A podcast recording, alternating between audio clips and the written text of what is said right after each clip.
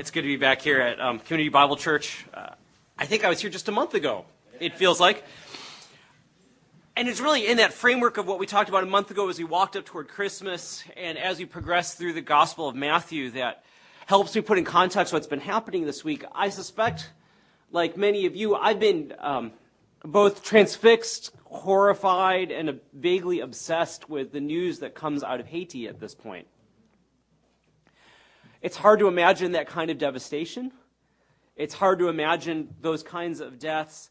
Um, maybe it's because of the type of imagination I have. Um, I can read the stories about the kind of physical what happened or about the issues on logistics.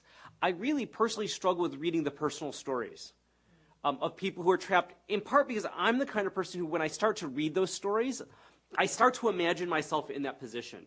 So I tend to avoid disaster stories because for every plane that crashes, I think about what it would be like to be on that plane in those last couple seconds. I won't go on, but I can spend hours doing this, and that's what I lay in bed thinking about. What it must feel like, what emotions are you experiencing. I wonder if you feel somewhat similar. I wonder if you all, if we, as we're watching the news with its incessant um, reporting on what's happening feel both outraged at one sense of what's happened and the inability to actually deliver aid in a way which is easy and efficient and terribly powerless at the same time. Um, even if you're able to give money, it feels pretty insignificant and insubstantial compared to the vast tragedy, horror, and pain that's occurring around us. That's framed my entire week pretty much, um, and framed the way that I began to think about the passage before us. And it was helpful for me as I thought through the week and thought through this passage to remember where we've been. That the good news for us as Christians, what gives us hope, what gives us endurance as we exist in a place, in a world that experiences this kind of tension, is that we worship not merely a God who's all powerful, who can deliver comfort and aid and support, healing and care, but we actually worship a God who, if you remember just a couple weeks ago, entered this world as a child. The incarnation's incredibly good news for us as a church. Because it'd be one thing to worship a God who is powerful and far off, distant from the pain, yet choosing to act every now and then. But we worship a God who entered the world in the midst of pain, whose first couple weeks was surrounded by slaughter and exile and travel, who identified with our sin and our brokenness in his baptism and in his temptations. He's not a God who's far off at all, but who willingly enters not just the spiritual pain that we experience, but the physical reality of the world as well. But in some ways, that's part of our question and part of the problem that faces us when you read these kind of passages on healing. So let's look at them again. And I appreciate the way the lectionary fell this time in holding these two uh, passages together. Jesus has been baptized, he's been tempted, he's gone up to the mountain to preach and delivered uh, what we call the Sermon on the Mount, essentially a recapitulation of kind of the Exodus and Mount Sinai experience for the people of Israel, isn't it? Once again, God is speaking from the mountain. He's delivering a new law to his people, one which actually exceeds the old law in its difficulty and its challenge, which presents before the people the same command as before the Lord is holy, so you be holy. And then he begins to engage in ministry in the community, at least as Matthew tells it. And he heals a paralytic, he calls disciples to himself, he restores people to life, and heals a woman. And after the crowds have gone away, oh, sorry, after um, he heals this young girl who has died and this young, uh, this woman who had this hemorrhage, as Jesus went on from there, two blind men followed him, crying loudly, Have mercy on us, son of David. When he entered the house, the blind man came to him, and Jesus said to them, Do you believe I'm able to do this? They said to him, Yes, Lord. Then he touched their eyes and said, According to your faith, let it be done to you. And their eyes were opened. Then Jesus sternly ordered them, See that no one knows of this. But they went away and spread the news about him throughout that district. After they had gone away, a, dem- a demoniac who was mute was brought to him. And when the demon had been cast out, the one who had been mute spoke, and the crowds were amazed and said, Never has anything like this been seen in Israel. But the Pharisees said, By the ruler of demons, he casts out the demons. It's striking to me that when Jesus came, he didn't just wander around preaching. He didn't merely come to die on a cross, but in his years of ministry, preaching and acts of power were combined together to identify who he was and what he was about. It strikes me that though often what we focus on is the restoration and the salvation of individual souls, Jesus goes about doing something a little bigger and a little bit more dramatic. He goes about restoring creation, and it's in that context, I think, that we understand the healing miracles. It wasn't that Jesus was merely moved with compassion for every sick person he saw, because clearly he didn't heal every sick person. Mark tells us that he healed in um, Capernaum for a day and then immediately moved off, even though the crowds were still gathering and people were still coming. Even if he was just wandering around Ossining or Yorktown Heights now, he couldn't feel he couldn't finish healing all the people who needed to be healed in a single day if he were to interact with each one and touch each one. In a space of three years, he couldn't even get through Galilee, much less the rest of Judea. Jesus' healings at those points were certainly acts of compassion, but they were something more. He was demonstrating God's desire not just to redeem individuals, but to restore his broken creation. In his miraculous actions, Jesus addresses both the physical and the spiritual, healing both the blind as well as casting out the demons, the natural and the supernatural. There's no area of creation which remains outside of Jesus' interests and desires to heal. It's what Paul is pointing to in Romans 8 when he says, All of creation is groaning, waiting for deliverance, redemption, until that time that the children of God are revealed in their full glory in Christ's return, that all of the sin and brokenness which infects this world will be released. And you'll hear God say, as you do in Revelation, I am making all things new. He's not making all new things. He's restoring the world to the way he intended it to be. And that's why, at least according to the Gospel of John, Jesus' first act, first miracle was the making of water into wine. Now, it's a little bit unusual. You would think it would be healing that John would point to, or you would think it would be some dramatic demonstration of mercy and of grace. But what Jesus seems to do is take the ordinary stuff of creation and make it better. He takes a celebration which is an affirmation of God's creational goodness, marriage, and he allows the celebration to continue. He knits together a community and brings joy. It's the first day of creation all over again. And from Genesis 1 all the way to Revelation 21 and 22, you see God at work. Creation is made and creation is being renewed it's all new things, not just all new people. I want to suggest that for those of us who've been praying and agonizing and hearing about Haiti, this is really good news, the extent of God's healing work in the world. It's not just his desire to save and to heal individuals, though please God, may that be so. But it's good news that God intends to restore this broken creation which has caused this devastation as tectonic plates move.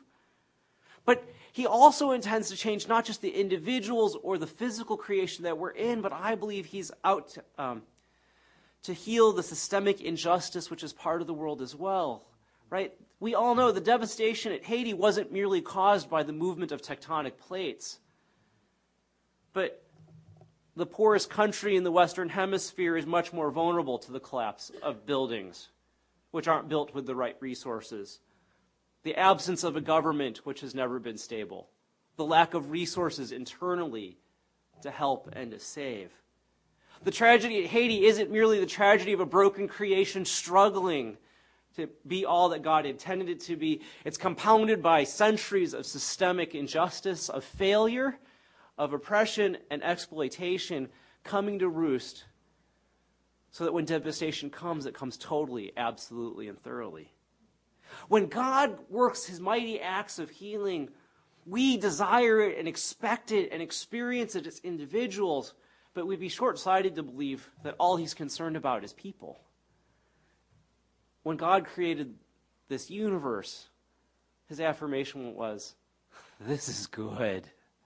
This is very, very good. And his creation delighted him, it brought him joy. And it's been subject to frustration, Paul tells us, because of sin ever since. I think if we allow ourselves to understand healing in this bigger, more comprehensive picture, it begins to make sense of then what God desires and how God is working in the individual healing that we experience as well. Because otherwise, it leads to this incredibly self centered world where my pain, my struggle, or the struggle of my friends is the sum total of what's going on. But it's part of a larger work that God is doing, and He invites us and sweeps us up into it if we allow Him to, and then begins to send us forward. How does He do that? I think in part, He invites us to do that by weeping with those who weep. Blessed are those who mourn, Jesus has just finished telling us in the Gospel of Matthew. It's, I think, when we allow ourselves to be engaged, not disengaged, when the incarnation becomes our model of how we live the, our lives rather than insulating ourselves from the world, that we begin to see more clearly, that we begin to experience more deeply what God's about. I have a colleague um, named Al Hsu. Al talks about the fact that um, he has always had very poor eyesight. Um, Al's Asian, and many of us feel like we should have just been born with glasses. and after years of struggle, lost contacts, he finally just thought maybe I should go in for um, eye surgery, get my vision cleared up. But he felt always felt like you know maybe it was a little bit of a luxury, right? Al wants to live simply. Al wants to give his money away appropriately, and he said, you know, isn't it a little cosmetic, a little bit like a tummy tuck, basically? And Al, being a reasonably young man, was a little appalled at that, but after losing his contacts one more time, he began to tote up how much money he was wasting on replaced contacts, contact solution, enzyme cleaners, and the like, and he thought maybe eye surgery isn't such a bad deal after all. And so he went in, and of course, um, because of the thinness of his corneas, he couldn't get the cheaper surgery. It had to be the more expensive surgery, but he rolled forward. His vision improved quite considerably, moving something from like 2400 to 2040. And he said, everything is almost clear, but not quite. So he was supposed to go for an um, enhancement process um, and did, but you know, his vision kept oscillating as his eyes adjusted to their new um, focal point. And then he happened to come to an InterVarsity Asian American staff conference. And he said during this, that staff conference, we were focused that year on um, how does the gospel empower us to engage systemic evil in the world? They were singing a particular worship song called God of Justice, and the lines that moved him were this Live to feed the hungry, stand beside the broken, we must go. Stepping forward, keeping us from just singing, move us into action. We must go. And Al says, as I closed my eyes as we repeated this chorus, keep us from just singing, move us into action, we must go, praying that God would direct him he thought, you know, and it's true, Al's kind of a nerd. He's an editor with InterVarsity Press. He's kind of a big egghead. He said, you know, I'm so cerebral, it's all in my head abstract. What does it mean that I'd have to engage so that I don't insulate myself, but incarnate myself in the world around me? He opened his eyes and he found himself crying a little bit. And his eyes were wet, and the words on the screen were hard to read, and then suddenly the words came sharply into focus. And Al thought at first, his heart started pounding like, have I been miraculously healed during worship? I mean, what a testimony, right? We love testimonies like that. I was worshiping Jesus, I opened my eyes and I had perfect vision. And as he began to, as he blinked, he realized all of a sudden the words went back out of focus. And what he realized was happening was the film of tears that were over his eyes were acting as a secondary lens. And the tears were literally allowing him to see clearly for the first time without corrective lenses. I want to suggest to us that sometimes allowing our hearts to be engaged so that we weep and agonize, that we mourn and that we struggle, actually may allow us to see more clearly what God is doing in the world than remove detachment or merely intellectual engagement with the problems before us. God invites us into whole body engagement with his process of healing and it strikes me, strikes me as I look at Jesus' healing, rarely does he seem to do it far off. Father, the entire village, now! But the stories always seem to, because it would have been remarkably efficient. It's what I would have done. Jesus, just point to the north. Samaria, done, right? Instead, they're individual encounters. Slow, time consuming, and repeated as the refrain in healing after healing Jesus' heart was moved. His spirit was moved within him. And more than just speaking words of healing, how frequently Jesus' words come and his hand moves and he touches and he engages. It strikes me as I look at these two stories that Jesus isn't merely demonstrating his desire to redeem all of creation, but he addresses both the ways sin in its systemic and individual ways has affected us personally and the force which attempt or destroy us externally as well. I don't believe that human illness or brokenness is necessarily um, caused by our own sin or failure. Jesus addresses that clearly. But the effects of sin on creation results in our sickness and our death, emotionally, physically, or mentally. And whether it's caused by an external force to us or by our own bodies betraying us, in these two stories, as Jesus both addresses the issue of the demoniac as well as the blind man, he seems to be saying, whether it emerges from within or from without, I have it in my control and I can heal. I'm engaged and involved. I want to suggest that Jesus invites us to participate in what he's doing in the healing of the world by faith. It strikes me in these two stories, both of the blind man and of the demoniac, there are two different avenues that people come to Jesus by and receive his healing hand. One, uh, for the two blind men, Jesus says, according to your own faith, you are being healed. It's not the proportion of faith. Like, you know, I, am judging you at about 50%. We're going to get you about 50% of your vision back, and then we're done. Jesus is neither so crass um, nor so mechanical, right? If even with the faith of a mustard seed, you could move a mountain. Instead, it seems be saying, because you have faith, I will heal you. And how do these two blind men demonstrate faith in Jesus? Well, if you look at the actions that they take, they follow Jesus to his home, they cry out to Jesus, they plead with Jesus, and they believe in Jesus. There's both a plethora of prepositions there, but also of actions. To engage in faith for many of us means that you follow Jesus. You go wherever he's going. You allow him to lead you where he will. You cry out to him, believing that he is the Son of David, the Messiah, the one who is able to heal. And then you plead with him, engage with him, and pray with him. And then when you're asked, do you really believe? You affirm with all of your faith, I do, I do. Help us. I think often of that poem by Alfred Lord Tennyson in times like this. Oh, yet we trust that somehow good will be the final goal of ill, to pangs of nature, sins of will, defects of doubt, and taints of blood, that nothing walks with aimless feet, that not one life shall be destroyed or cast as rubbish to the void when God hath made the pile complete, that not a worm is cloven in vain, that not a moth with vain desire is shriveled in fruitless fire, or but subserves another's gain. Behold, we know not anything. I can but trust that good shall fall at last, far off at last to all, and every winter change into spring. So runs my dream, but what am I? An infant crying in the night, an infant crying for the light, and with no language but a cry.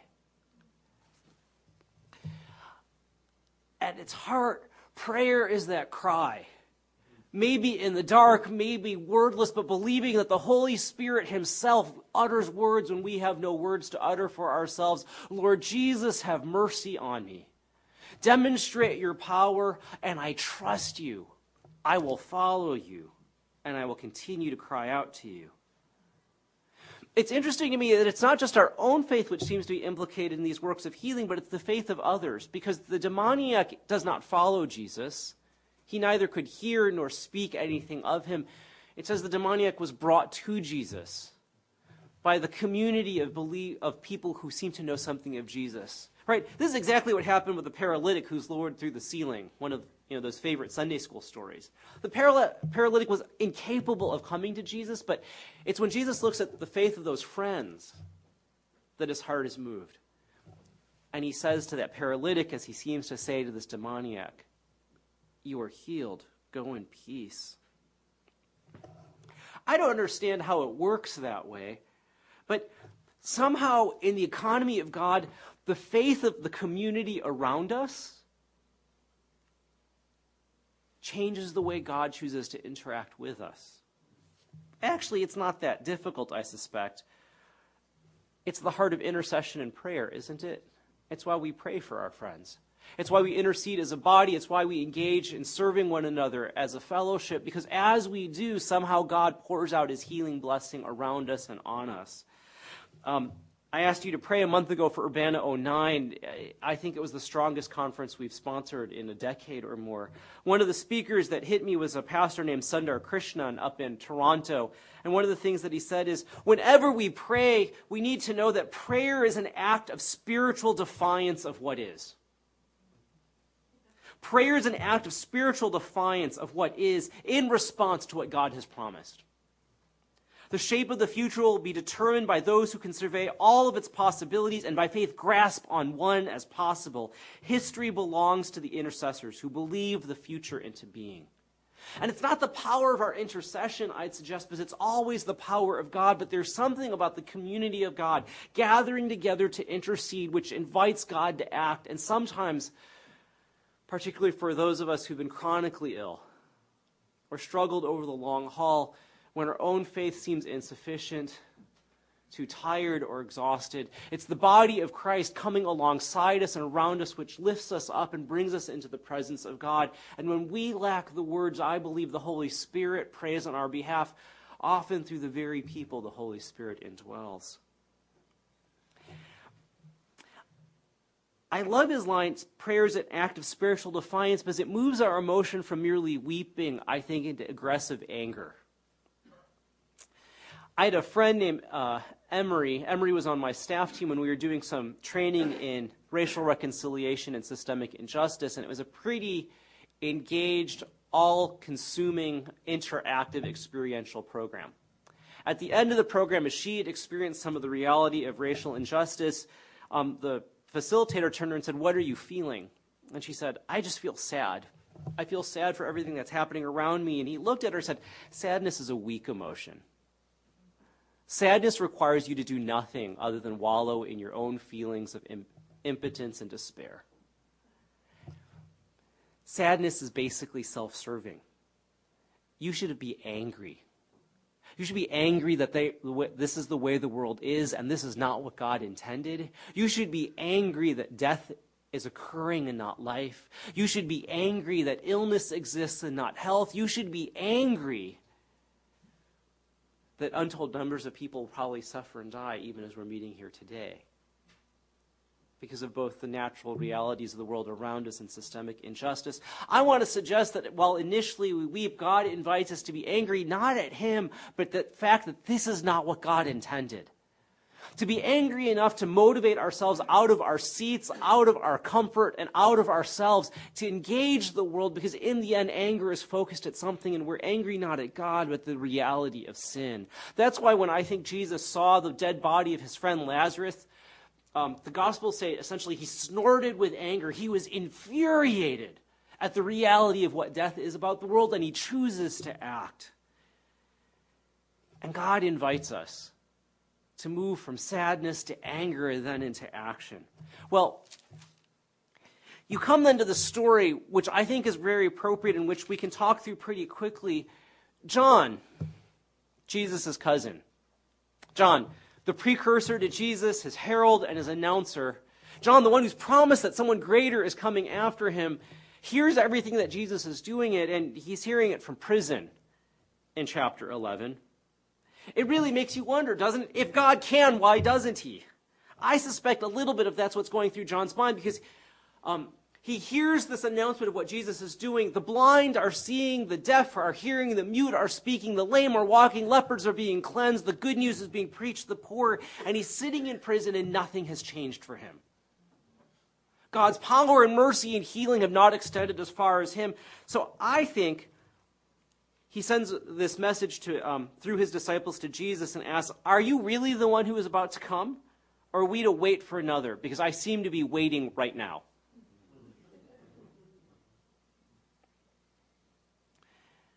And Jesus responds, Go and tell John what you hear and see. The blind receive their sight, the lame walk, the lepers are cleansed, the deaf hear, the dead are raised, and the poor have the good news brought to them. And Jesus is waving in his hands at Isaiah 35, 5 through 6, which is when God says, I will end the exile, and you, this is how you will know I have arrived. You will know your God is among you when the blind see, and when the deaf hear, when the lame begin to walk. And there's something about um, God returning to his people that should have brought John's heart joy, but he experiences it as despair, I suspect, because he's still in prison. The end of his life is certain, his days are numbered. In some ways, knowing the goodness of God makes the, the lack of experiencing God's goodness that much more acute, doesn't it? I have a friend um, named April. Um, she's been one of the most emotionally and sexually abused people I've ever encountered in my life. I encountered her when she was in college. She never lost her faith, but I remember um, after she left the hospital, she'd been hospitalized for severe depression to the point of near suicide. She said, You know, Greg, the intense pain is not having to confront my past. I realize I need to do that now. I can't be, live in denial. The deepest, most acute part of my pain as I sit in this darkness is I know God loves me. I'm absolutely certain God loves me. I could never not believe God loves me, but if this God loved me, why hasn't He healed this yet? Why did He allow this to happen to me? That's what causes me pain, not the trauma of my past. It's interesting to me that John wrestles with this. Because Jesus will go on to praise John as far above any other prophet of his time. Far greater is John than anybody who's come before. But I think John offers us a model, doesn't he? Because what Jesus encourages John to do is to continue to trust, to wait, and to expect. John prays, John waits, and John dies. And it would be unbearable except for the fact that the man who invites him to not stumble over Jesus is the man who experiences that same experience of God's withhold, withholding of action as well. On the night that he was betrayed, Jesus goes to the Garden of Gethsemane. And he weeps and he prays and he pleads with his Father Let this cup pass from me. It would be wrong for us to expect that Jesus kind of walks up in sort of a musical version of his life, flings himself to the cross and attaches himself there. There was actual agony for Jesus at that moment in the hours that preceded his death. Jesus pled with his Father for a change of action which would allow him to escape the pain of sin and the brokenness of the world and the reality of political oppression. Jesus prays and waits for God to act, and in the end, God's answer was no. And where Jesus moves from faith is to a place of not my will, but yours. And that would be fine and beautiful, but what gives me comfort and hope is Jesus prays that just not just once, not just twice, but three times he goes back to the Father, let this pass from me. But not my will, yours. If Jesus can wrestle so deeply with the delayed reality of God's healing, then I think it gives those of us who wrestle in the same way hope now. I know many of us pray for God's healing, restoration, and redemption, and it feels like it's never coming, or it's coming too slow, or uncertainly. Yet, if God could invite his own son who had never sinned to wait, to trust, to expect that healing will come not before the cross, but after the cross, where renewal comes after resurrection then maybe it gives us just enough hope and a model to follow if Jesus invites us to do that, walk that path as well. Jesus reminds John, don't stumble because of me, because Jesus himself will model what John needed to see. A man thoroughly given over to God, trusting God for the future, experiencing the reality of sin, but fully experiencing healing at a way and at a time which God has chosen, which far exceeds the pain that he experiences now. I think of the Christmas hymn that I suspect we, you all sang at some point, Joy to the World. Its third line is one of my favorites. Joy to the world, um, the Lord has come. But the third line reads this way No more let sins and sorrows grow, nor thorns infest the ground. He comes to make his blessings flow far as the curse is found. That there's not an area of creation which Jesus does not desire to extend healing, nor invite us to trust and wait in joy at what God has already accomplished and what he promises to do. So for me, I realized I can't flinch from the pain in the world. I need to embrace it and to bring it before God in an act of spiritual defiance in both prayer and action that challenges me to move from complacency to action. I put, tried to put it in practice this morning as I was feeding my daughter. I was watching CNN. Um, if you've been following CNN, you know about Thursday they showed the story of a young girl, 12 years old, who had been trapped beneath the rubble, her leg pinned, um, with uh, her community using a hacksaw to try to get her out. By the end of Thursday, you found out she'd been rescued and brought to the hospital, and so there was a lot of rejoicing, right? It was somebody many days after the quake who had made it. By Saturday night, the word had come out she had died from her injuries. She, uh, they brought her to the hospital, managed to give her some painkillers. Um, I believe her last words were, Mama, don't let me die. I knew this was happening because I had been reading the headlines on the internet. But as they told the story in video, I wanted to turn away and wash some dishes. And I realized that as an act of spiritual discipline, I needed to not flinch. I needed to watch it. I needed to embrace it and grieve over it and then pray it and bring it before God.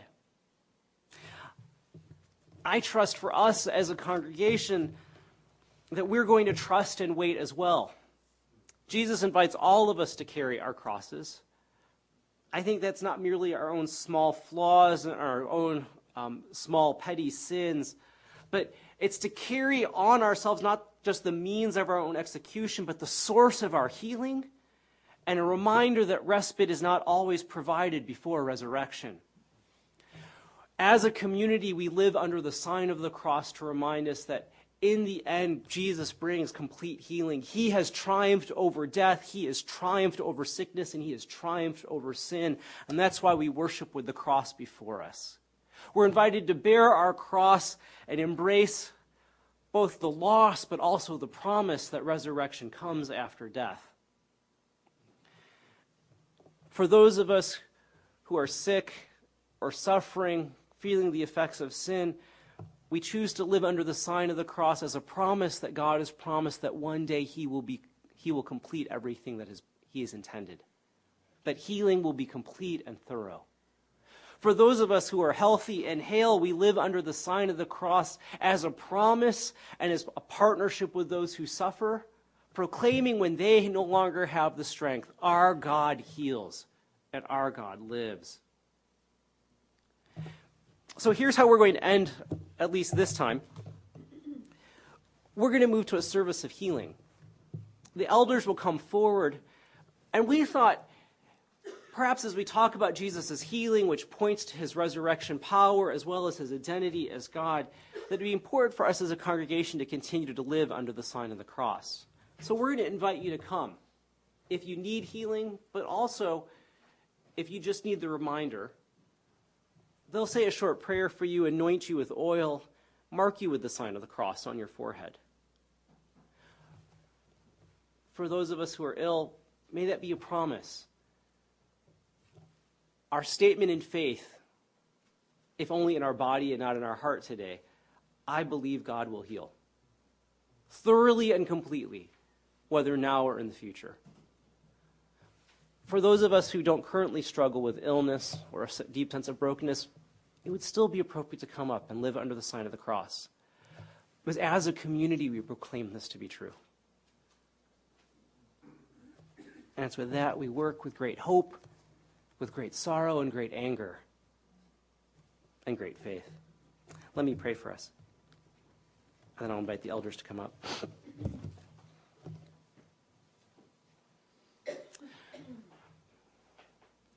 Lord, I ask for your healing hand both on my friends here at Community Bible Church, but also everywhere in the world where it is not as you intend. For those who um, need physical healing, Lord, I pray because you created the bodies they are, that you would renew and resurrect all that is broken or dying.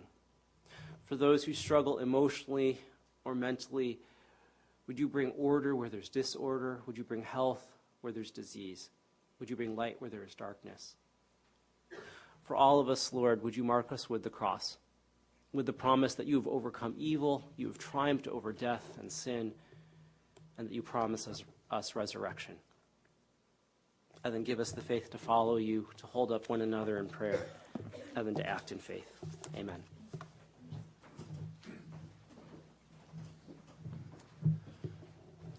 We're not going to have all the elders come forward, but uh, Stan Schuster and I are, are, going to come representing the elders uh, to perform anointings as you wish.